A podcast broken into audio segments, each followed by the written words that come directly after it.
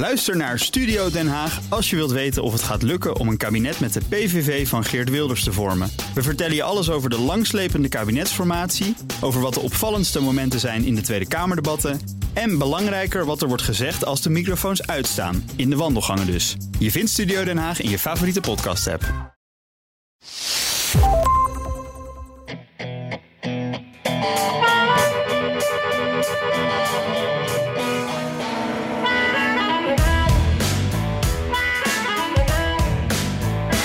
Joe Biden blijft zich vastlopen in politiek prikkeldraad. Binnen zijn Democratische Partij woedt een conflict over de eerste voorverkiezing. Het Hoge Rechtshof deelde hem een paar lelijke tikken uit. En de meerderheid van zijn partijgenoten ziet weinig in zijn kandidatuur. Nee, dan Donald Trump. Die beloofde ter gelegenheid van de 4th of July, de nationale feestdag, onder zijn leiding de terugkeer naar het echte Amerika. Like those great patriots before us. We will not bend, we will not break, we will not yield, we will never give in, we will never give up, we will never ever back down. Together we will complete the mission, we will cross the finish line, we will rescue freedom, liberty, and justice and propel that spirit of July 4th, 1776. Ja, zijn campagne had de Titanic-muziek eronder gezet, waardoor hij klonk als de profeet die zijn volk weet weg te slepen voor de poorten van de hel. Hij deed dat op de, zijn beproefde manier op een massabijeenkomst in South Carolina. Dit keer zijn rivaal Ron DeSantis kon er niet aan tippen. We hebben weer een lekker picknickmandje vol politieke roddel en achterklap. En deze belangrijke vraag: hoeveel hotdogs kun je in 10 minuten eten? Dit is aflevering 187 van de Amerika-podcast. Mijn naam is Bernd Hammelburg in de studio met een dampende beker koffie. En we staan weer onder het strenge toezicht van Wesley. Ja, en ik ben eh, Jan Posma vanuit mijn tijdelijke eh, standplaats Miami. Met ook een heerlijke beker koffie. Ook een glas ijswater erbij, want het is hier weer echt tropisch warm. En uh, ja, aan mijn voeten, letterlijk, ligt uh, Freddy, de politieke duidingshond. Hij is heel rustig, hij ligt er een beetje te slapen. Dat was vorige week ook al zo. Hè? Als wij spreken, dan wordt hij langzaam een beetje rustiger. Ja, hoewel ik nou, hem wel hoorde. Dat voor, zo blijft. Ik dacht wel dat hij wat feller reageert op het woord republikein dan democraat. Of vergis ik me daarin? Ja, precies, precies. Hij is wel iemand, hij heeft er een mening over, maar ik weet niet of hij nou positief of negatief blaft. Maar ja, daar komen we misschien in de loop van tijd wel achter. Oké, Jan, jij zit in Miami, uh, ruime tijd. Je was ook de 4th of July daar. En was, je bent normaal, doe je dat in Washington. Uh, hoe heb je het in, in Miami beleefd? Ja, dat was leuk hoor. Um, normaal gaan we in Washington altijd naar de mall natuurlijk. Hè. Je kent het, daar is het grote vuurwerk. Uh, een, een optreden zij daar. Dan, dan zie je die pijlen afgaan bij Washington Monument, bij Lincoln uh, Monument. Dus dat is echt een hele mooie plek altijd om te zijn. nu waren we bij het vuurwerk hier in Miami bij de plaatselijke golfbaan. Van de buurt was dat. En dat was op een hele andere manier ook weer heel leuk en, en ook gezellig en heel Amerikaans. de hele buurt die zat daar. Die reden allemaal met, met golfkarretjes uh, daar naartoe. Die reden als pendeldienst heen en weer. En die golfkarretjes die waren uh, allemaal uh, nou, versierd met Amerikaanse vlaggen. Rood-wit-blauwe lampjes erop. Mensen riepen ook USA, USA als ze zo langs kwamen rijden. Ik, ik, weet niet of ze zagen dat wij niet Amerikaans waren. Dat we wat aanmoediging nodig hadden. Maar in ieder geval echt groot enthousiasme. verlichte adelaar stond hier in de voortuin. die ook helemaal in een soort, ja, de, soort Amerikaans pakje gehezen was overal vlaggetjes. Uh, dus echt een, gezellige, nou, die sfeer die je dan een beetje kent, hè, met de barbecue eerst aan en daarna gaan we naar het vuurwerk, dat gevoel. Nou, toen zaten we daar op die golfbaan met, met een koud drankje in onze vouwstoelen. En toen kwam er een groepje langs met, met een man die, die in een vrij zwaar, uh, ja, een beetje Latino accent uh, naar ons riep: America is the best country. En ik zei toen tegen hem: Ja, dat zeg jij natuurlijk als Amerikaan. Hè? wij zijn Nederlanders. En toen ging het een hele andere kant op. Toen vertelde hij dat hij uit Cuba kwam. Uh, dat, dat, dat, verklaart ook de, de geestdrift waarmee hij dit, zei. Hij had ook uh, een Amerika-shirt aan, uh, een Amerikaans vlaggetje in zijn handen.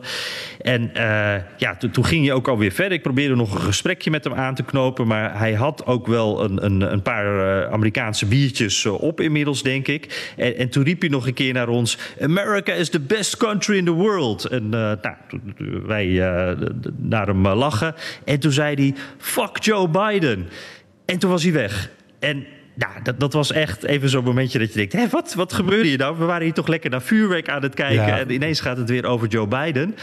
Um, en ja, ik denk dat dit weer laat zien uh, dat, dat er een groep uh, Cubaanse Amerikanen is, waarvan we natuurlijk heel veel hebben hier in Miami. die natuurlijk, die zijn daar weggegaan uit Cuba vanwege dat communistische regime daar. Die willen een harde aanpak, zijn conservatief en die zijn helemaal niet blij met democratische presidenten en, en in het bijzonder niet met Biden. Nee. die vinden het allemaal maar een beetje te slap. En dat kwam dan zo voor dat vuurwerk, wat ja, trouwens ja. fantastisch en heel gezellig en leuk was, kwam dat zo voorbij. Ja, ik, ik heb het ook een paar. Ik heb een aantal reportages gemaakt over die uh, Cubaanse Amerikanen. En die zijn inderdaad bijna allemaal republikein. Altijd geweest eigenlijk. Dus, uh, dus uh, dat verbaast me niks. Alleen het taalgebruik wel. want dat, ja. dat, dat is echt van de laatste tijd hoor. Dat je in het openbaar. De verharding, hè? Ja, verharding. hey, daarover sprekende, want we zitten nou in het onderwerp. De verkiezingskandidaten waren rond die 4 July allemaal wel ergens op campagne. En zeker de gouverneur van jouw mooie tijdelijke staat Florida, uh, Ron DeSantis. Hij kwam met een video die, die jij en ik allebei hebben bekeken. We hebben ook voor, voor, uh, bij de voorbereiding van de podcast daar even over gepraat. Want wat we hem eigenlijk verbijsterend vonden. Um, en we hebben overwogen om het te laten horen, maar hij, het, het kan niet zonder beeld. En alleen het geluid, dan snap je helemaal niks van. Dus we moeten proberen om het een mm. beetje samen te vatten. Je zag beelden en uitspraken van Trump uit het verleden. Waarin hij zijn volle steun en sympathie betuigde aan de LGBT-gemeenschap. En daar komt de Santis dan overheen met de boodschap dat hij het volk tegen dit soort linkse decadentie zal behoeden. Vat, vat ik het zo een beetje goed samen? Ja, dat denk ik wel, ja. En, en uh, nou, we, we, hadden het er ook over uh, van, wat is dit voor filmpje? Het is heel uh, een raar, raar sfeertje wat erin wordt gecreëerd. is vrij vrolijk, met veel regenboogvlaggen, maar ook die uitspraken van Trump dus, die, die eigenlijk heel tolerant is in, in zijn uitspraken. Die vertelt bijvoorbeeld dat Caitlyn Jenner, hè, vroeger Bruce Jenner, dat die best naar de wc zou mogen als hij op, op, als hij op bezoek zou komen in Trump Tower. Eh, dat soort uitspraken zijn het. Eh, zijn het. En dan is er halverwege ineens een omslag. En dan hoor je een stoer, eigenlijk een vrij dreigend, een beetje onheilspellend is het. Een onheilspellende beat. En dan krijgen we de Santis die, die stoer door het beeld loopt, eh, die, die op een paar momenten schaterlacht. Uh, met allemaal headlines en uitspraken eromheen, waarin wordt gewaarschuwd dat hij behoorlijk heftig anti-gay, anti-transgender is. Daar zitten ook beelden van, stoere mannen uit films tussen. Volgens mij zie ik uh, American Psycho voorbij, uh, Peaky Blinders, die, die tv-serie. Uh, ook een heel gespierde man met ontbloot bovenlijf, ook uit een film volgens mij. En ja, dit, dit is dus, is, ik vond het een heel raar filmpje. want als je, als je als kandidaat niets met LGBTQ te maken wil hebben, ja, dan zet je niet die super masculine beelden zo door elkaar gewoven met jezelf in zo'n filmpje. Dat komt best wel gek over. En ik vond het ook echt een, een naar filmpje, want het is echt homofoob. Dit is, uh, uh, ik vond het een hele heftige boodschap. En ja, ik, ik denk dit past in zijn strategie. Hij wil eigenlijk Trump, Trump rechts voorbij. En, en hij, zet, ja, hij maakt Trump eigenlijk een beetje verdacht. Hè? Van nou, dat is een linkse slapjanus, die, die, uh, die zal ons niet beschermen tegen dit soort dingen. Ik ben degene, ik ben, ik ben de woke warrior. En uh, ja, ik, nou, ik, vond, het een heel. Het was een raar en naar filmpje. Ja, ja en, maar sluit het nou aan bij wat uh, de Republikeinse kiezer wil horen? En belangrijker nog, heeft de Sanders daar succes mee? Ja, ja, ja, ja, ja. Dat, dat, het, um, ik, ik, ik vond dit wat wanhopig overkomen als, als campagnefilmpje. Uh, um, het, was wel een heel heftige boodschap. En, en ik denk wel, die, die anti-transgender koers, dat, dat slaat zeker aan bij een deel van de Amerikanen. Er wordt echt, uh, ook op, in conservatieve media, vind ik op wel wat overspannen toon gepraat over uh, de, de LGBTQ-gemeenschap. En, en, en ook alle, weet je, het maakt ook niet uit hoe je dat invult en, en welke letter uit die alfabetsoep uh, je bent of, of je mee identificeert. Het wordt allemaal gezien als, als schadelijk voor kinderen. Daar komt het eigenlijk steeds op neer. Ze zijn onze kinderen zijn in gevaar hier, hierdoor. Um, dat is bij een conservatief deel van de Amerikanen echt wel iets wat aankomt. En nou ja, we weten ook, hè, die campagne, die, die, die primaries voor de Republikeinen beginnen in Iowa. Uh, dat zijn conservatieven, dat, dat zijn allemaal uh, witte uh, Amerikanen, voornamelijk boeren, erg christelijk. Maar ja, ik, ik, ik, dit filmpje, ik, ik, kreeg hier dus een heel raar uh, beeld bij. Ook, ook, als je het zonder geluid kijkt, dan, dan, dan denk je van... Hé, wat, wat, is dit nou raar dat, dat die decenten zo met die, al die ja, blote mannen in beeld is eigenlijk steeds. Ja. Wat wil hij nou vertellen? Ik vond het heel, heel raar overkomen eigenlijk. Ja. Ja, en, en, uh, en, en, nou ja, en het is ook wel een heel heftige boodschap, vond ik. En ik vraag me af of dat niet voor sommigen, ook voor, voor een deel van de Amerikanen, wel te heftig is. En ja, als je naar de peilingen kijkt. Um, ik geloof dat CNN een, een voorsprong van, van 21% voor Trump heeft. Uh, NBC zelfs 30%. Dus ja, misschien is dit dus ook even een moment dat hij dacht: ik moet wat extreems doen, ik moet de aandacht pakken. Want die campagne, uh, ja, hij moet de grote uitdager zijn. Maar dat komt niet van de grond. Nee, nog. nee, nee. En andere Republikeinse kandidaten die komen overigens in het verhaal allemaal nauwelijks voor. Althans in het peilingsverhaal. Hè. Die scoren niet echt. Nee, precies. Ik denk dat daar kunnen we eigenlijk heel kort over zijn. Het draait echt om één man en dat is Donald Trump. De rest haalt uh, hooguit uh, 10 procent. Ja. En, en, en ja, het is Trump en, en de, de alternatieven voor Trump. En die alternatieven voor Trump, die zijn ja, dat is allemaal verdeeld. Hè. Ja. Die krijgen allemaal een paar procent. En ja, ik, ik, we hebben het al eerder over gehad. Het doet mij een beetje denken aan 2016, Bernard. Waarbij Trump tegen de rest was. En dat Trump er uiteindelijk uh, als winnaar uitkwam. Ja, ja. Eh, ik las een verhaal waar ik, ik, heb het twee keer gelezen, omdat ik dacht, lees, ik het nou goed? Dat de het Republikeinse partijbestuur eist dat de verliezende kandidaten uh, in de voorverkiezingen hun, hun loyaliteit verklaren aan de winnaar. Is, zou dat nou bedoeld zijn om Trump te waarschuwen? Of zou dat nou bedoeld zijn om de tegenstanders van Trump te waarschuwen? Ja, ja, ik denk dat dat er, er allebei wel in zit. Want, want Trump die, die houdt die partij eigenlijk uh, gedeeltelijk gegijzeld op dit moment. Een, een, deel van hem, dat moeten we ook niet vergeten, die willen hem ook echt. Dat is duidelijk. Maar ook een deel van die Republikeinen is echt bang dat hij gekke dingen gaat doen met die partij. Uh, nog gekkere dingen gaat doen met die partij. We weten natuurlijk allemaal, die Trump die wil ten koste van alles winnen. Um, als het ten koste van zijn eigen partij zou gaan, dan vindt hij dat helemaal niet erg. Het gaat om hemzelf. En als hij daarvoor uit de partij zou moeten stappen, dan ja, als, als hij daarmee zou winnen, zou hij het doen. Uh, ik denk niet dat hij het gaat doen, want hè, dat denk jij ook volgens mij. Hè, dat, als hij dat doet, dan wordt het chaos en dan wint hij niet. Nee. Maar dat, dat speelt wel mee. En, uh, dus ik denk dat dat, dat me erin zit. Maar inderdaad, die andere kandidaten die nu allemaal anti-Trump zijn. Uh, ja, het zijn allemaal een beetje uh, dwergjes of, of allemaal Davids met één Goliath. dus ze hebben nu geen grote invloed. Maar ik denk ook wel dat die Republikeinse partij denkt... ja, als Trump het wordt, dan moeten we wel alle kikkers in de kar houden. dus laten we dat nu maar op deze manier vastleggen. Ja. Wat, wat denk jij daarbij, Bernard? Nou, ik denk het ook, maar ik, ik heb ook een beetje die reacties. Al die, al die kandidaten praten op een enkeling na, die praten er een beetje omheen. Hè? Met antwoord. Dus, mm. dus, dus ik weet niet meer wie. Er was er één of twee die roepen: ja, zeg, ik ga niet een loyaliteitsverklaring tekenen. Ben je raar. Maar de meeste die komen met, uh, zoals Pence bijvoorbeeld, die, uh, die zegt: uh, ik ben een overtuigde en loyale republikein. Als antwoord op de vraag of hij een loyaliteitsverklaring tekent, dacht ik: dat is weer typisch Pence. Ook wel handig. Maar ja. ik, ik, vond ja. ik vond het wel een beetje raar hoor. Ja, en, en het, het voelt toch ook niet goed uh, in het land uh, van, de vrijheid. En de partij die zegt te staan voor vrijheid. En dan ga je zo uh, de kandidaten vastleggen. Eigenlijk voordat die voorverkiezingen zijn begonnen. Dat, dat past toch niet bij Amerika, vind ik. Nee, nee. Hey, nog iets. Verhaal van Reuters. Um, en dat vond ik interessant. Er gaat, er gaat erover dat in, in, de, in de swing states Michigan en Arizona... dat de, de, de, don, de donors, de sponsors, de lokale sponsors... zijn gestopt met sponsoren. Um, en waarom? Omdat ze ontzettend boos zijn op... Uh, Trumps stampij op de verkiezingsuitslag destijds. Uh, niet alleen omdat ze het principieel uh, onjuist van hem vonden, maar omdat het heel veel geld heeft gekost. Want in al die zaken die Trump begon, had de partij in Michigan en de partij in Arizona geld nodig om advocaten te betalen. En dat heeft een vermogen gekost. Dus die, die sponsors die zeggen, kan ik me voorstellen, zeggen: luister, wij geven geld om kandidaten te steunen, niet om advocatenkantoren uh, te betalen vanwege een querulant. Hm. Ik vond het een opmerkelijk verhaal. Ja, ik ook. En interessant om te zien hoe praktisch uh, ze ook denken.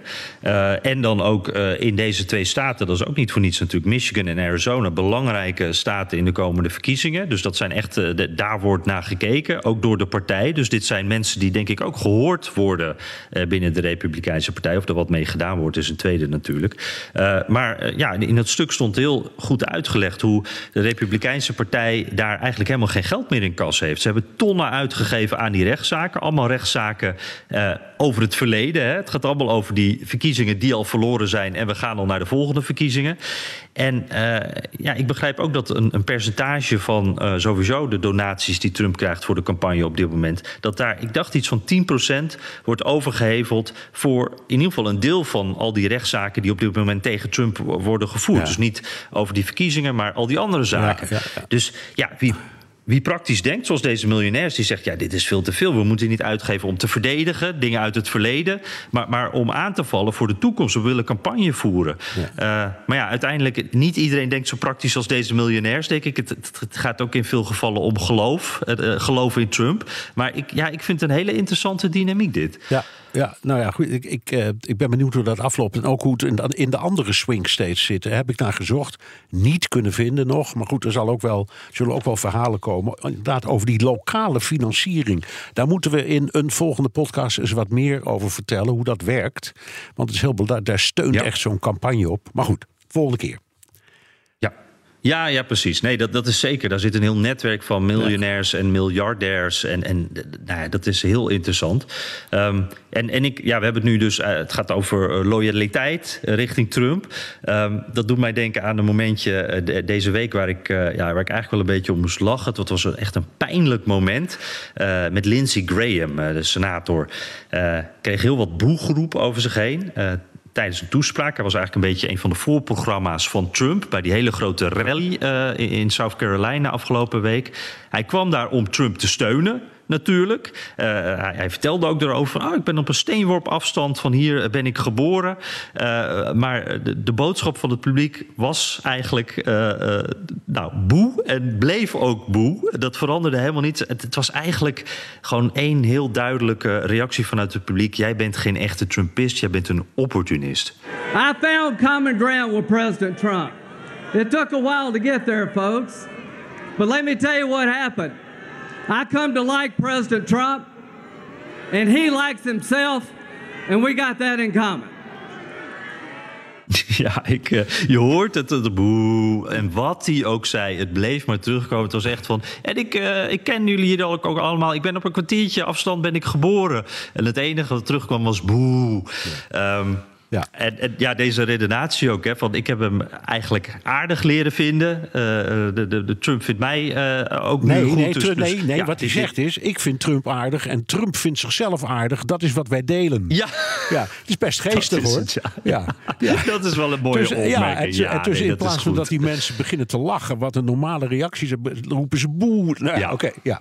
Ja, het is, dit en dat is ook wel iets. Hè, want als, als als Trump zoiets zegt, dan, dan, dan, lachen mensen erom. Maar als Lindsey Graham het zegt, dan is het ineens van... nou nee, dat, dat is niet loyaal genoeg, dit is goed, niet goed. En, en ja, ik, wat ik hierbij ook denk... want die Graham is natuurlijk, dat, dat was een...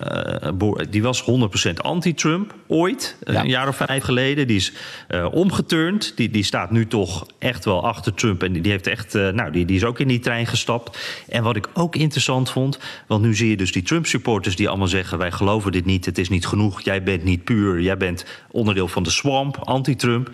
En Trump die reageerde daarna in zijn speech. Die zei van, uh, ja, hij zit wel eens verkeerd, die Lindsay. Maar hij helpt me altijd democraten over de streep te trekken. En nou, hij zei dat heel vrolijk. En dan denk ik, in eerste instantie dacht nou, dat is een compliment op zich. Hij helpt me.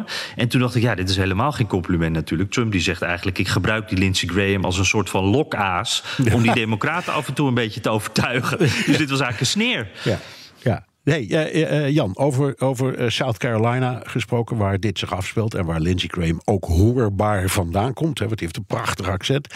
ja, heel mooi. Biden heeft besloten dat de voorverkiezingen in februari gaan beginnen in South Carolina, tenminste voor de Democraten.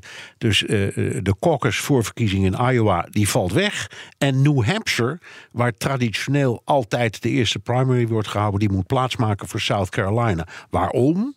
Omdat New Hampshire voornamelijk welvarend en wit is. En South Carolina veel zwarter en armer. En Biden denkt, uh, net als de vorige keer, dat hij daar in die groepen goed kan scoren.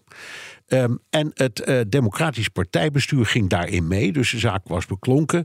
Uh, in de geschiedenis van de voorverkiezingen is dat echt een mijlpaal. Ja, dat was echt. En dat werd eigenlijk vrij luchtig gebracht. Van nou, ja, dit hebben we besloten, zo gaat het gebeuren. Uh, en uh, nou ja, wat er dan ook wel bij wordt gezegd: van hé, hey, uh, dit is ook wel in het voordeel van Joe Biden. Want die deed het in South Carolina. nou, deed dit heel goed. Dat heeft hem uiteindelijk geholpen in de voorverkiezingen. Maar de Democraten zeggen dan van ja, maar dat is niet de reden. Het gaat om die andere dingen. Maar wat je ziet en waar wij ook wel, wat wij wel een beetje voorspeld hadden en aan zagen komen, uh, daar zijn ze natuurlijk in New Hampshire helemaal niet blij mee. Die, die zeggen van nee, dit is onacceptabel. Die zien natuurlijk die belangrijke positie, die invloedrijke positie, zijn ze ineens, uh, staat op de tocht, zijn ze misschien wel kwijt. En die zeggen wij gaan gewoon door. Wij gaan gewoon, die, die primary die staat in onze grondwet. Hou ons er maar eens vanaf. Um, ja, en, de Democraten die hebben al gezegd van de partij, dus die heeft al gezegd van, uh, nou ja, dan, dan wordt het misschien eentje uh, zonder uh, dat de punten meetellen, zeg maar, zonder dat de uitslag meetelt. Maar dan krijg je natuurlijk echt een chaotische situatie waarbij er een net primary tussen zou zitten, of een soort spoke primary. Ja, ik, ik, ik, ik ben benieuwd hoe ze dit op gaan lossen, ik, ik, Maar volgens mij is het laatste woord hier echt nog niet over gezegd. Nee, en het is ook raar om zo'n traditie te verbreken. Um, en er zijn zulke leuke verhalen. Nou, jij hebt ze zelf gemaakt. Ik heb ze ook gemaakt in New Hampshire. Daar wonen maar weinig mensen. En, en als je daar aan, aan een inwoner vraagt: wat vind je nou van uh, Biden of van Trump of van DeSantis of noem maar op. Dan is het antwoord meest, meestal: nou, dat weet ik nog niet, want ik heb ze pas drie keer ontmoet. Uh, ja. Want het, het, zijn, het, zijn, het zijn zulke. Er wonen maar zo weinig mensen. En er wordt zo campagne gevoerd. dat inderdaad die kandidaten met elke burger wel een aantal keren even praten. Of dat ze hem zien ergens. Uh, en en, dat, ja. is, dat, dat is niet zomaar folklore. Dat is natuurlijk ook gewoon een onderdeel van hoe dat systeem werkt. Dus uh, ja, ik vind, ik, ik, ik moet nog zien hoe het afloopt. En inderdaad, wat gaat nou het hoofdbestuur van de partij doen hè, hiermee? Nou ja. Uh, mm-hmm. Uh, to be continued, zou ik maar zeggen. Kijken, kijken, Zeker. kijken wie ja, ja, ja. En, en nog een probleempje even voor Biden. Het Hooggerechtshof heeft achter elkaar over drie belangrijke zaken gevonden. allemaal eigenlijk een klap in het gezicht van Biden. Eerst hebben ze affirmative action afgeschaft. Dat is, dat is een soort positieve discriminatie uh, voor minderheden om die op goede scholen en universiteiten te krijgen. Dat hebben ze afgeschaft. Um, ze hebben gezegd dat Bidens uh, wet om uh, studieleningen kwijt te schelden, dat die ongrondwettelijk is. Dus dat is een klap. En ze hebben een, een, een, uh, een grafisch ontwerper gelijk gegeven in een, in een interessante zaak. Die, dat was een vrouw die weigerde om websites te maken voor gay bruidsparen. Uh, en die, uh, die, die, die, nou, dat heeft geleid tot een rechtszaak en die heeft zij verloren. Dus ze moest het doen. En door het Hoge Rechtshof is ze alsnog in het gelijk gesteld. Dat zijn allemaal zaken die zich recht richten tegen. Um, nou ja, ik zal maar zeggen, de, de, de politieke overtuiging van Joe Biden. Ja, precies. Dat staat er echt recht tegenover. En, en vooral die uh, affirmative action en, en ook die, die studieleningen, uh, dat studieleningenoordeel. Dat zijn echt dingen die, die, nou, dat komt echt hard aan. Dat is echt vervelend voor, voor Biden, voor zijn beleid, uh, voor zijn achterban. Uh, en, en ja, ik weet niet, het, beeld wat bij mij een beetje aan het ontstaan is bij dit Hoge Rechtshof is dat af en toe zitten wel eens voor Biden vanuit het perspectief van de Democraten wel eens een meevaller in. Maar als het gaat om die onderwerpen die Republikeinen en conservatieve Amerikanen echt belangrijk vinden, dan gaat het wel eigenlijk steeds uh, nou, die kant op, die conservatieve kant op. Het lijkt een beetje alsof het Hooggerechtshof, heb ik het gevoel, een beetje denkt van uh, pick your battles. Uh, en, en dit zijn onderwerpen die bij Republikeinen nou, als een overwinning voelen en ook worden gevierd. Ja. maar Democraten die worden hier, worden hier echt boos om. En ja, je hoort ook weer overal stemmen opgaan aan de democratische kant om dit Hooggerechtshof aan te pakken. Geen benoemingen voor het leven meer bijvoorbeeld. Hè. Geven, geven ze gewoon een termijn, zodat ze daar niet meer tot 100 jaar zitten. Ehm, zonder consequenties. De, de, de, uitbreiding van het aantal rechters, dat hoor je ook weer veel voorbij komen. toezicht op het gedrag van rechters zelf. Ja, de, de, de, het Hoogrechtshof is, is nou, het afgelopen jaar toch ook wel weer zelf een onderwerp van politiek discussie geworden om de dingen die ze zelf hebben gedaan. Het, het, er zijn er een paar betrapt op het aannemen van enorme cadeaus, zoals snoepprijzen met privéjets, vakanties. Um, Clarence Thomas, Alito ook, ja, die, die worden daar nadrukkelijk in genoemd. Ja. Um, dus daar zit echt, ja, er is veel onrust rond het Hoogrechtshof, hè? Ja. Zo is het. En, en um, allemaal mensen die roepen dit moet anders. En wat ik in Biden waardeer is dat hij zich niet laat verleiden tot een actie tegen het Hof. Ik denk dat zijn grondwettelijke inzicht het wint van de emotie. En dat hij denkt, ik heb wel de pest in, maar ik ga niet in op al die suggesties van ontslazen of maak, een, maak de termijn, uh, kom met termijnen. Of, hij, hij gaat er niet op in. Heel slim, vind ik. Nee, ja. En, en ja, kijk, eens dat scenario. Stel dat hij er wel op in zou gaan en zou zeggen: joh, er komen twee uh, rechters of vier rechters bij. Wat, wat zou er dan uh, gebeuren, denk je? Nou, dan, dan gebeurt er misschien niet zo heel veel. Nou, je krijgt heel veel krakeel, want hij mag ze benoemen. Hmm. Maar als hij nou volgende keer verliest dan roept de volgende president: ik voeg er nog twee aan toe. En, dan, dan, dan, en dat mag allemaal hoor. Want er staat nergens in de grondwet hmm. hoeveel uh, leden het Hooggerechtshof heeft.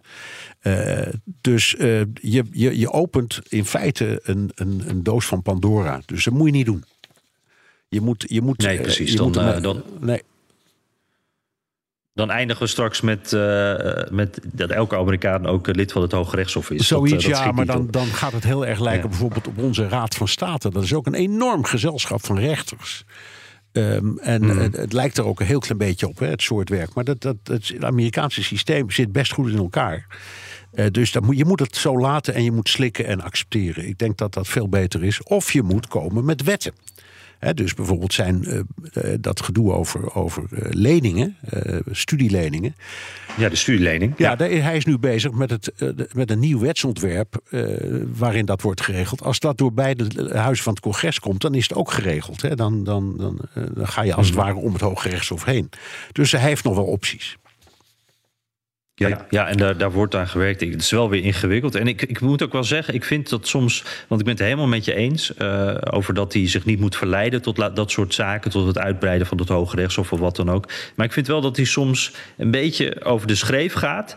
Uh, nu ook weer, nu zegt hij van, uh, ik weet niet meer dat, of dat nou, ik denk dat het was nadat affirmative action, dat hij toen reageerde. Toen zei hij van, dit is niet een normaal Hoge Rechtshof. Ja. En dan insinueer je volgens mij dat dit niet niet een legitiem hooggerechtshof eh, is. En ja, er zijn natuurlijk heel veel politieke, bela echt beladen spelletjes zijn er gespeeld in de laatste benoemingen. Er is heel veel gedoe en geruzie over. Uh, nog steeds, ook heel veel pijn zit daar, uh, met name aan de democratische kant. Maar uiteindelijk, ja, het is wel volgens de regels gegaan. Dit is een legitiem hoge rechtshof. Uh, scheiding der machten, toch? Dan moet ja. je ook als president gewoon je mond houden. Je mond houden of je mag zeggen dat je het betreurt... of dat je het er niet mee eens bent... of dat je gaat proberen om het met wetgeving te, uh, te, te, bestrijden. Dat kan allemaal, maar je moet inderdaad niet het hof zelf aanvallen. Niet verstandig. Maar ik vind in het algemeen dat hij het, dat hij het best redelijk slim speelt. Denk jij trouwens, schiet me zo even te binnen, uh, is daar sinds Trump ook iets aan veranderd? Dat, want Trump was vrij uitgesproken dat Biden daardoor misschien ook wat meer zichzelf toestaat om hier dingen over te zeggen. Of, of hebben oudere vorige presidenten ook wel eens dit soort uitspraken gedaan? Um, ja, de oudere. Nou ja, maar het, het is nooit zo een. Uh, um, laten we zeggen, een eenzijdig hoogrechtshof geweest. Met zo'n verhouding, met zoveel hmm. leden van één partij. Zes van één, één partij en drie van de andere.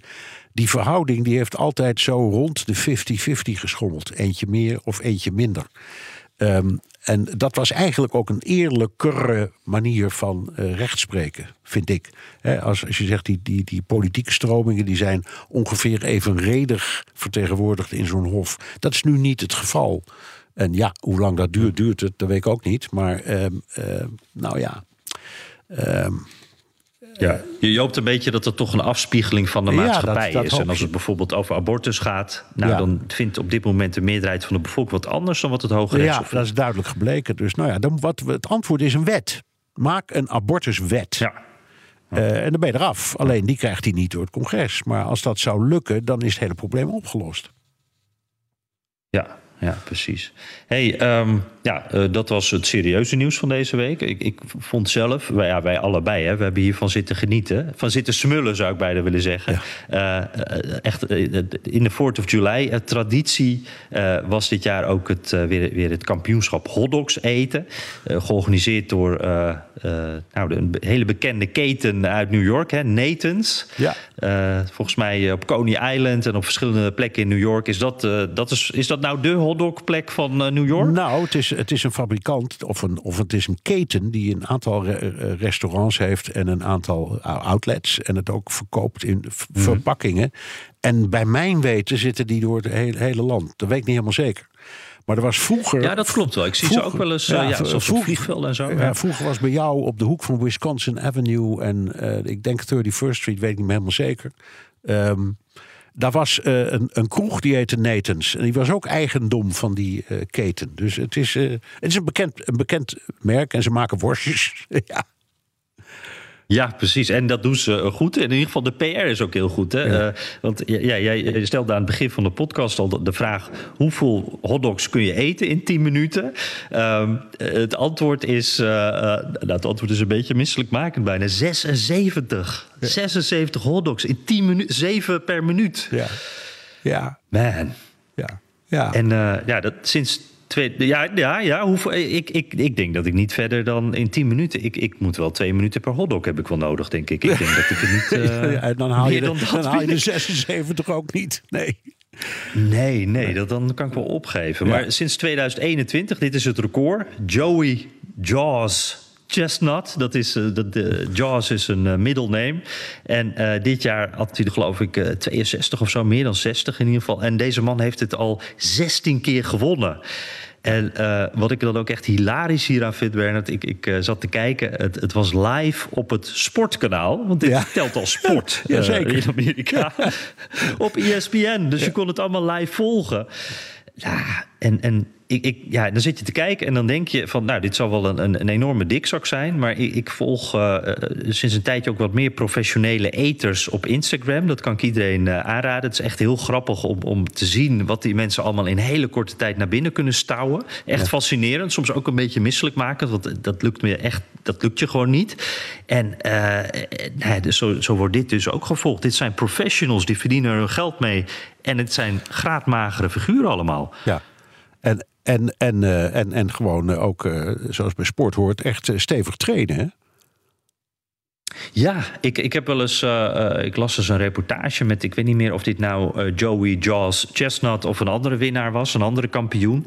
Maar die vertelde dat hij van tevoren veel, veel sla had. Want sla, blijkbaar, dat zet uit in je maag als je het eet. Dat was in ieder geval de theorie. Dus als je van tevoren veel sla eet, dan is je maag al gerekt. En die lui, uh, ja, er zijn hele technieken. De, sommigen halen het, het uh, worstje uit het broodje. Het, het, broodje wordt dan in het water gesopt. Want dan kan je het sneller naar binnen laten glijden. Uh, de, nauwelijks kouwen. Het glijdt echt naar binnen. ook een beetje ja, de foie gras-achtige bewegingen. als een gans, zeg maar. Die, die wordt gevoerd en dan zo alles naar binnen laten glijden. Het is echt. Nou, en dan zeggen ze dat mensen, zeggen mensen dat Amerika geen cultuur heeft. Maar hier zit toch echt wel uh, dit is traditie. Ja, zo is dat. Ja, dat is een hele mooie. ja. Maar ik moet er niet aan denken. Nee, ik zou en, dit echt niet kunnen. Nee, en, en, en wordt het dan ook het wereldkampioenschap genoemd? Want dat doen ze ook altijd met al dat soort dingen. Hè? Nou, er zit volgens mij. Uh, oh, dit is wel een goede vraag. Dat weet ik eigenlijk. Weet jij dat? Ik nee, weet nee, het ik niet. Weet ik weet wel, ik er weet zit volgens mij wel altijd een buitenlander ook bij. Oh. Niet de Amerikaan. All right. Nou, maar, ja, ja, ja, Volgens mij wint altijd een Amerikaan en dat is ook, uh, ja, dat is logisch. Dat is ook de bedoeling. Ja. Nou, uh, Jan, dit lijkt mij een uitstekend moment om de Amerika-podcast even te onderbreken voor een mededeling. Ook Harm Edens vind je in de BNR-app. Je kunt BNR Duurzaam niet alleen live luisteren in de app, maar ook terugluisteren als podcast, zoals al onze podcasts. En naast dat de BNR-app Breaking News meldt, houden we je ook op de hoogte van het laatste zakelijke nieuws. Download nu de gratis BNR-app en blijf scherp. Gaan we naar de luisteraarsvragen. Die zijn welkom via de mail of ja. via de Amerika Podcast WhatsApp. Daar kun je je vraag of opmerking ook inspreken. Het nummer is 06 28 13 50 20. En volgens mij was er nog een, uh, een audiovraag uh, blijven liggen van vorige week, of niet? Um, ja, er lag, er, lag, er lag er nog één. En uh, Wesley heeft hem er keurig ingezet. Van Frank, volgens mij. Frank Vissering. Hier komt hij. Bedankt voor jullie mooie, verdiepende podcast. Ik luister altijd met veel plezier en interesse. De laatste keer kwam er van een luisteraar een vraag over de whip. daar kwam een prachtige anekdote over Lyndon Johnson hoe hij ervoor zorgde dat er op uh, moties en op bepaalde momenten bepaald stemgedrag binnen de eigen partij uh, werd verzekerd. Uh, je sloot ook af met nou, dat het respect voor hoe hij dat deed. Um, ja, in mijn beleving is dat niet heel veel anders dan dat Donald Trump zelf de telefoon pakt en zegt: Jongens, regel nog even voor mij in dat district nog even zoveel stemmen. Of zien jullie dat anders? Want daarvan spreken we natuurlijk schande. Um, maar als ik het zo hoor, dan gebeuren dit soort zaken achter de schermen. Dus uh, historisch gezien ook regelmatig. Dus ik vroeg me even af uh, of dat een beetje vergelijkbaar is. Ja, is een goede vraag hoor. En die, die, die, die functie van een whip, dat is meestal de, de nummer twee of drie in de, in de, de fractiehegemonie. Dus je hebt een fractievoorzitter. En meestal zit daar achteraan de whip. En dat betekent uh, uh, uh, zweep. Hè, dat, dat betekent het woord mhm. zweep. En dat is degene die ervoor zorgt dat bij stemmingen zoveel mogelijk fractieleden het standpunt innemen dat het fractiebestuur heeft gevonden. Want er is geen fractiediscipline hè, zoals die je in, in Nederland kent. en, en inderdaad, mhm. LBJ was daar uh, een hele goede van. Maar het, ze doen het allemaal. En het is dus niet de bedoeling. LBJ deed dat toen die ondervoorzitter was van de democratische fractie. Dus dat was zijn taak als whip. En daarna was hij fractievoorzitter, toen deed hij het nog steeds. Um, en het kan best zijn hoor dat Trump ook zo te werk ging. Maar de, de, de, partij die heeft altijd een whip. En die mensen doen eigenlijk altijd hetzelfde. Dat is gewoon achter hun eigen partijleden aan zitten om voor een bepaald uh, wetsontwerp te stemmen of tegen. Hmm. Uh, dus om de fractie. En er wordt soms ook in onderhandeld en er worden cadeautjes weggegeven. Ja, precies. Ja. ja. precies. Dus ik, het, is een, het is ook in, in, in Groot-Brittannië trouwens hoor. Het is een Engelse traditie. Dus uh, het, is, het, het, is, het, klinkt heel wonderlijk en het klinkt een beetje, ik zal maar zeggen, louche, maar dat is het helemaal niet. Het is ook niet zo bedoeld. Nee. Nee, ja, want, want Frank maakt hier de vergelijking met uh, Trump, die de telefoon pakte. En als ik het goed heb begrepen, bedoelt hij dat uh, moment dat Trump naar Georgia belde en tegen die Brad Ravensburger zei: van hey, vind even zoveel stemmen voor mij. Maar, dat, maar is, dat is wel echt wat anders. Ja, dat is niet de taak van een whip. Een whip die werkt binnen het parlement. Dus de, de, de, in, in het Huis van Afgevaardigden en in de Senaat hebben allebei de partijen een whip. Maar dat gaat echt alleen maar om het parlementaire debat. Mhm. Ja, en dit was uh, buiten dat parlementaire debat om, ging het eigenlijk om het ja, verzinnen van stemmen en daardoor iemand ja. uh, onder druk zetten. En ja, ander verhaal. Ja. Oké, hey, uh, Martijn Muller, uh, die zegt: uh, heerlijke podcast. verrijkt mijn leven al zo'n drie jaar. Nou, mooi Martijn. dank voor deze verrijkende e-mail van jou. Heeft niet, niet direct de vraag, maar wel een aanvulling. jullie zijn uiteraard uh, tussen haakjes geopolitiek georiënteerd. Maar uh, daar luister ik wel met plezier naar. Maar het zou zo leuk zijn als jullie ook wat meer de menselijke verschillen tussen Amerika en Nederland zouden duiden. Ik herinner mij een uitstapje naar het verlengen van het rijbewijs of het eten van de kalkoen. Ja, dat hebben we ook besproken. dus die dicht bij huiszaken en gewoontes, daar zou hij graag meer van willen horen. Ja, nou, dat is een oproep. We hebben het er vaak samen over, Jan. Als wij een beetje gaan voorbereiden. Maar, maar er is vaak zoveel groot nieuws. En dan moet je kiezen. Ja, en, toch, en, en, en, toch ben ik het eigenlijk helemaal met Martijn eens. Van de verhalen, de inkijkjes in Amerika zelf, die zijn natuurlijk voor een podcast ontzettend leuk. Dus ik trek het me aan. Ik hoop jij ook. En we gaan toch weer meer zoeken naar die, naar die, leuke dingen. Hè? Ja, ja, nee, we nemen dit absoluut te harte. En uh, je hebt helemaal gelijk. Uh, ja, het, het, het, we gaan ons proberen ook af en toe eventjes uh, de, de, het circus van de politiek hier wat los te laten. En wat meer over de mensen te hebben. Dat ja. zeker. en als jullie daar suggesties over hebben, laat het weten. Vinden we altijd leuk. Roderick Mees. Um, Ja, die heeft naar uh, de aflevering geluisterd uh, toen uh, David hier zat op, op mijn plekje. Nou ja, niet letterlijk, maar figuurlijk. En toen hadden jullie het over het interview op Fox...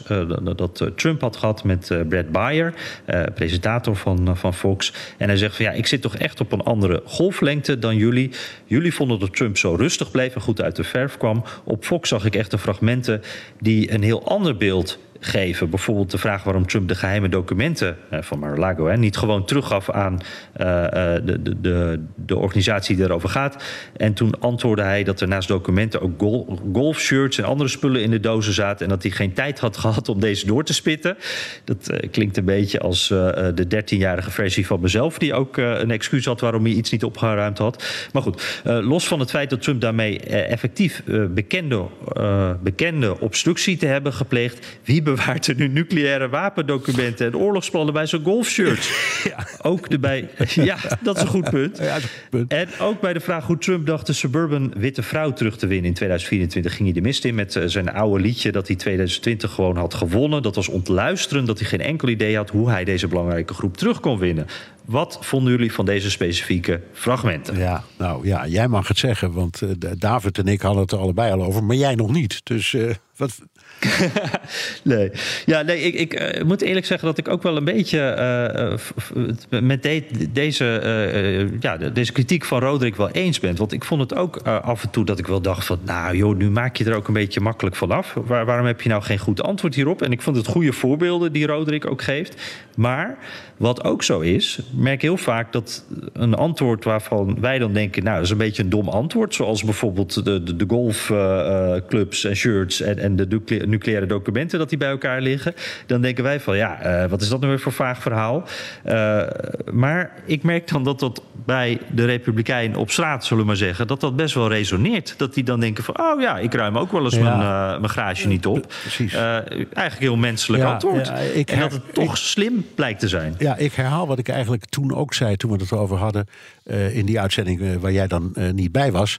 Wat ik slim vind van de, de tactiek van Trump en, en hoe hij het doet, doet hij het, is dat hij helemaal de aanvallen niet ontkent. Dus als je zegt, um, waarom had je geheime documenten? Ja, die zaten in allerlei rommel, ook met golfshirts. Dan kun je wel denken, wat een rare man is dat. Maar impliciet zegt hij, ja, dat, dat klopt, ik had die documenten. Hij ontkent helemaal niet dat hij zat. En dat vind ik het mhm. sterke. Dus hij gaat, en dat, is, dat hoort altijd bij zijn strategie. Je gaat helemaal geen dingen ontkennen. Je gaat gewoon, uh, je, je, haalt het naar je toe. En of je dat nou doet op deze manier of door te zeggen, ja, maar eigenlijk had ik gewonnen. Het doet er niet toe. Um, hij doet dat steeds. En dat is het succes wat hij heeft bij zijn eigen uh, achterban. Hm. En ook dat hij die, uh, die uitspraken kan bijstellen. Uh, changing de, de goalposts, zeggen ze hier ja, dan. Ja, ja. dat de, doet hij ook. Ja, de doelpalen verzetten hè, in het Nederlands. Dat kan. ja.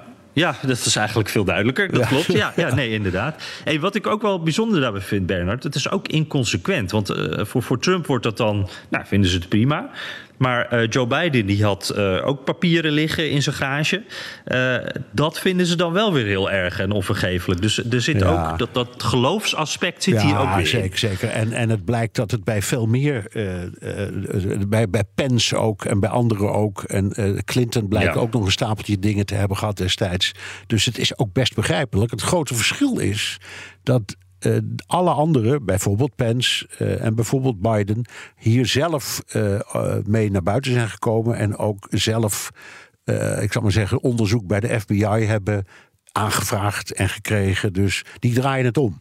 Die zeggen er is iets gebeurd. Ik heb iets hm. gedaan wat eigenlijk niet mag. Kom het vooral onderzoeken um, en ik werk mee. Nou, dat is precies het omgekeerde van wat Trump doet. Ja, ja, ja. Hey, uh, Michael Verdelis, uh, die kennen we, want dat is een, uh, een, een bekerwinnaar. Dus die staat op het erelijstje. Ja. Um, hij zegt, heerlijk luisteren naar de podcast met een kop verse koffie in mijn Amerika-podcastbeker. Nou, dan smaken ze het beste, hè? Ja. en hij zegt, ik ja, je hebt, heb je hem nu eigenlijk in je mok? Ik heb mijn mok niet meegenomen naar vroeger, nee, moet ik eerlijk zeggen. Dus, nee, nou ja, oké. Okay. Ja strafpunt. Maar goed. Je kan niet alles hebben. Nee. Ja, precies. Ja. Nee. Um, moet kaart. ik ook maar een vraag insturen. Gele kaart. Ja, oké, oké, oké. Eh, Ik hoor jullie regelmatig zeggen dat er geen plan B is voor de Democraten. All chips on Biden. Hoe klinkt dit? Blinken, Buttigieg, 2024. Zit er muziek in of ga ik te ver? Ehm, ik zou het een goed plan vinden, maar eh, Biden zelf heeft gezegd: ehm, Biden-Harris 2024. Hij gaat gewoon door met eh, eh, Kamala, toch? Ja, en, en nu kan je dat ook. Dat, dat was al moeilijk en- om en- daar wat aan te was veranderen. Dat- en maar dat, kan nu helemaal dat niet kan meer. nu niet meer. Nee. Dus jammer, eh, Michael. En, en, en fijn dat we Ja, hier van je ja. horen. Ja. Ja, zeker. En eh, geniet van die mok. Thesia, die zegt... eh, hallo Jan, als hij terug is van vakantie. Nou, ik ben er weer. En Bernard. Ehm, komt ook nog even terug op een verhaal over Fox News en CNN. Ehm, ik denk dat het een beetje hetzelfde, dezelfde aflevering was. Eh, ze eh, zegt, eh, wij hadden een paar weken terug een binnenlandse vlucht van New York naar Atlanta voor een Amerikaanse bruiloft. Superleuk om mee te maken. Wij zaten in een vliegtuig met vooral oudere mensen en de meesten keken driftig naar Fox News. Kon ook niet anders als je naar Georgia reist. Overigens niet alleen Fox, natuurlijk ook andere eh, zenders. Maar eh, nooit eerder gezien dat je het nieuws kan volgen Ja. in een vliegtuig. Ja, daar is JetBlue destijds mee begonnen. Hè, toen die werd opgericht. Nu een van de meest succesvolle luchtvaartmaatschappijen in Amerika. Eh, die biedt gratis televisie aan, live. En dan kun je kiezen tussen de, eh, de nieuwskanalen, misschien meer, dat weet ik eigenlijk niet. En volgens mij doet Delta Airlines tegenwoordig ook. En waarschijnlijk anderen ook. En ja, dan zie je Ja. het beeld dat je elders ook ziet. Als mensen naar het nieuws willen kijken, ja, dat zijn er toch meer Fox-kijkers dan CNN-kijkers, zou ik maar zeggen. Ja, Ja. ja. precies. Ja, tegenwoordig eh, heb- volgens mij hebben ze het bijna allemaal. Alleen het is net als met wifi op een vliegtuig. Dat soms doet het, eh, dan hebben ze niet een reden daarvoor, maar die doet het dan gewoon niet. En zo werkt soms ook de tv niet. Maar ook als er honkbal of zo is, dan eh, zie je al die schermpjes Ja, op hetzelfde staan. Dus Ja. ja. Leuke vraag. En mooi altijd Amerikaanse bruiloften. Ehm, denk je, kunnen we nog één audiovraag Ja, we meepikken? kunnen nog één doen, want ik zie onze vrienden van de. Tech- Staan ze er al? Nee, ja, maar die staan eigenlijk. Ja, ik zie ze. eh, in, in, in, ze gaan in de stelling om deze studio met geweld over te Ja. nemen. Over een paar minuten. Ben van den Burg staat er weer met zijn schaatsen te zwaaien. Ja, pas maar zo. Het wordt op uitkijken. Oké, we doen één audiovraag van. ehm Eh, Devin Swierenberg. Komt-ie. Ik wil volgend jaar samen met mijn vriendin naar Amerika toe. Ehm, in de maand november. We willen de verkiezingen van dichtbij meemaken. Welke staat zouden jullie ons adviseren naartoe te gaan? En mogen wij als buitenlanders zomaar een rally bijwonen? Of is dat alleen voor Amerikanen zelf? Ja, leuke vraag, hè?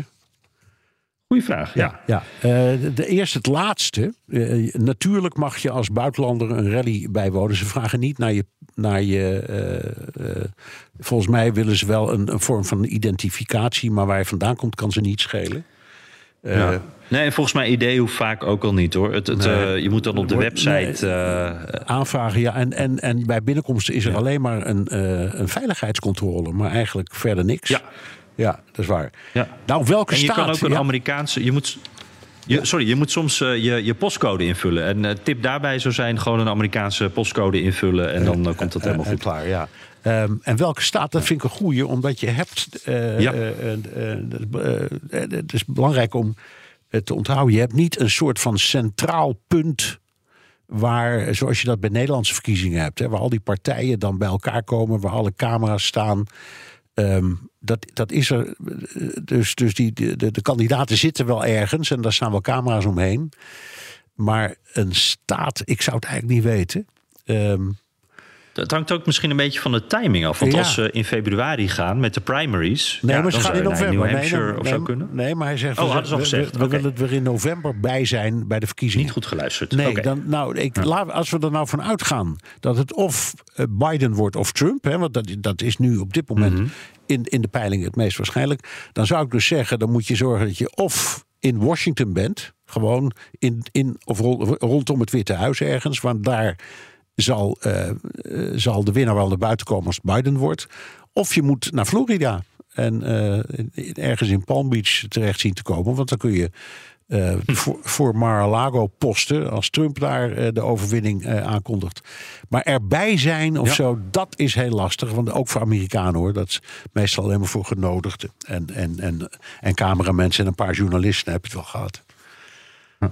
Maar voor als je gewoon een rally wil doen, dan zou je ook dan kiezen dan een van de battleground states. Hè. Ga naar Pennsylvania of Wisconsin of Georgia. Daar zijn ze veel. Dan heb je de grootste kans dat je naar zo'n rally kunt.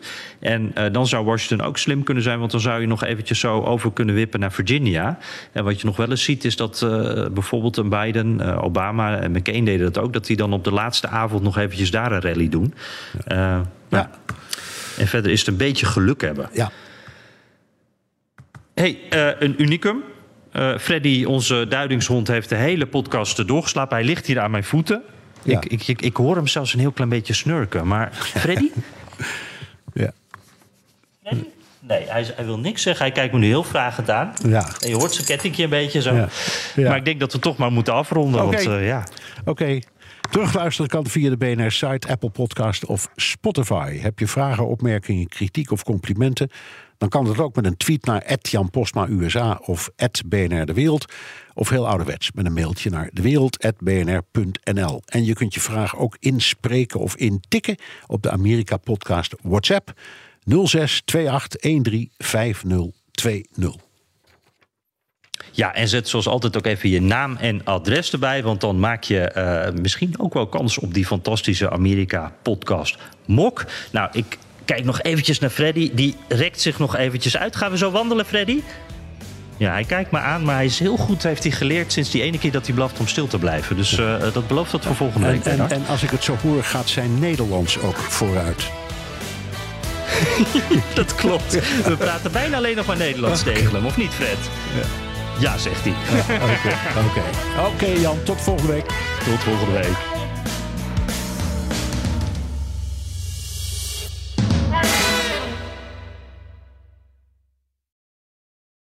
Ook Bas van Werven vind je in de BNR-app. Ja, je kunt live naar mij en Iwan luisteren tijdens de ochtendspits. Je krijgt een melding van Breaking News. En niet alleen onze podcast Ochtendnieuws, maar alle BNR-podcasts vind je in de app. Download nu de gratis BNR-app en blijf scherp.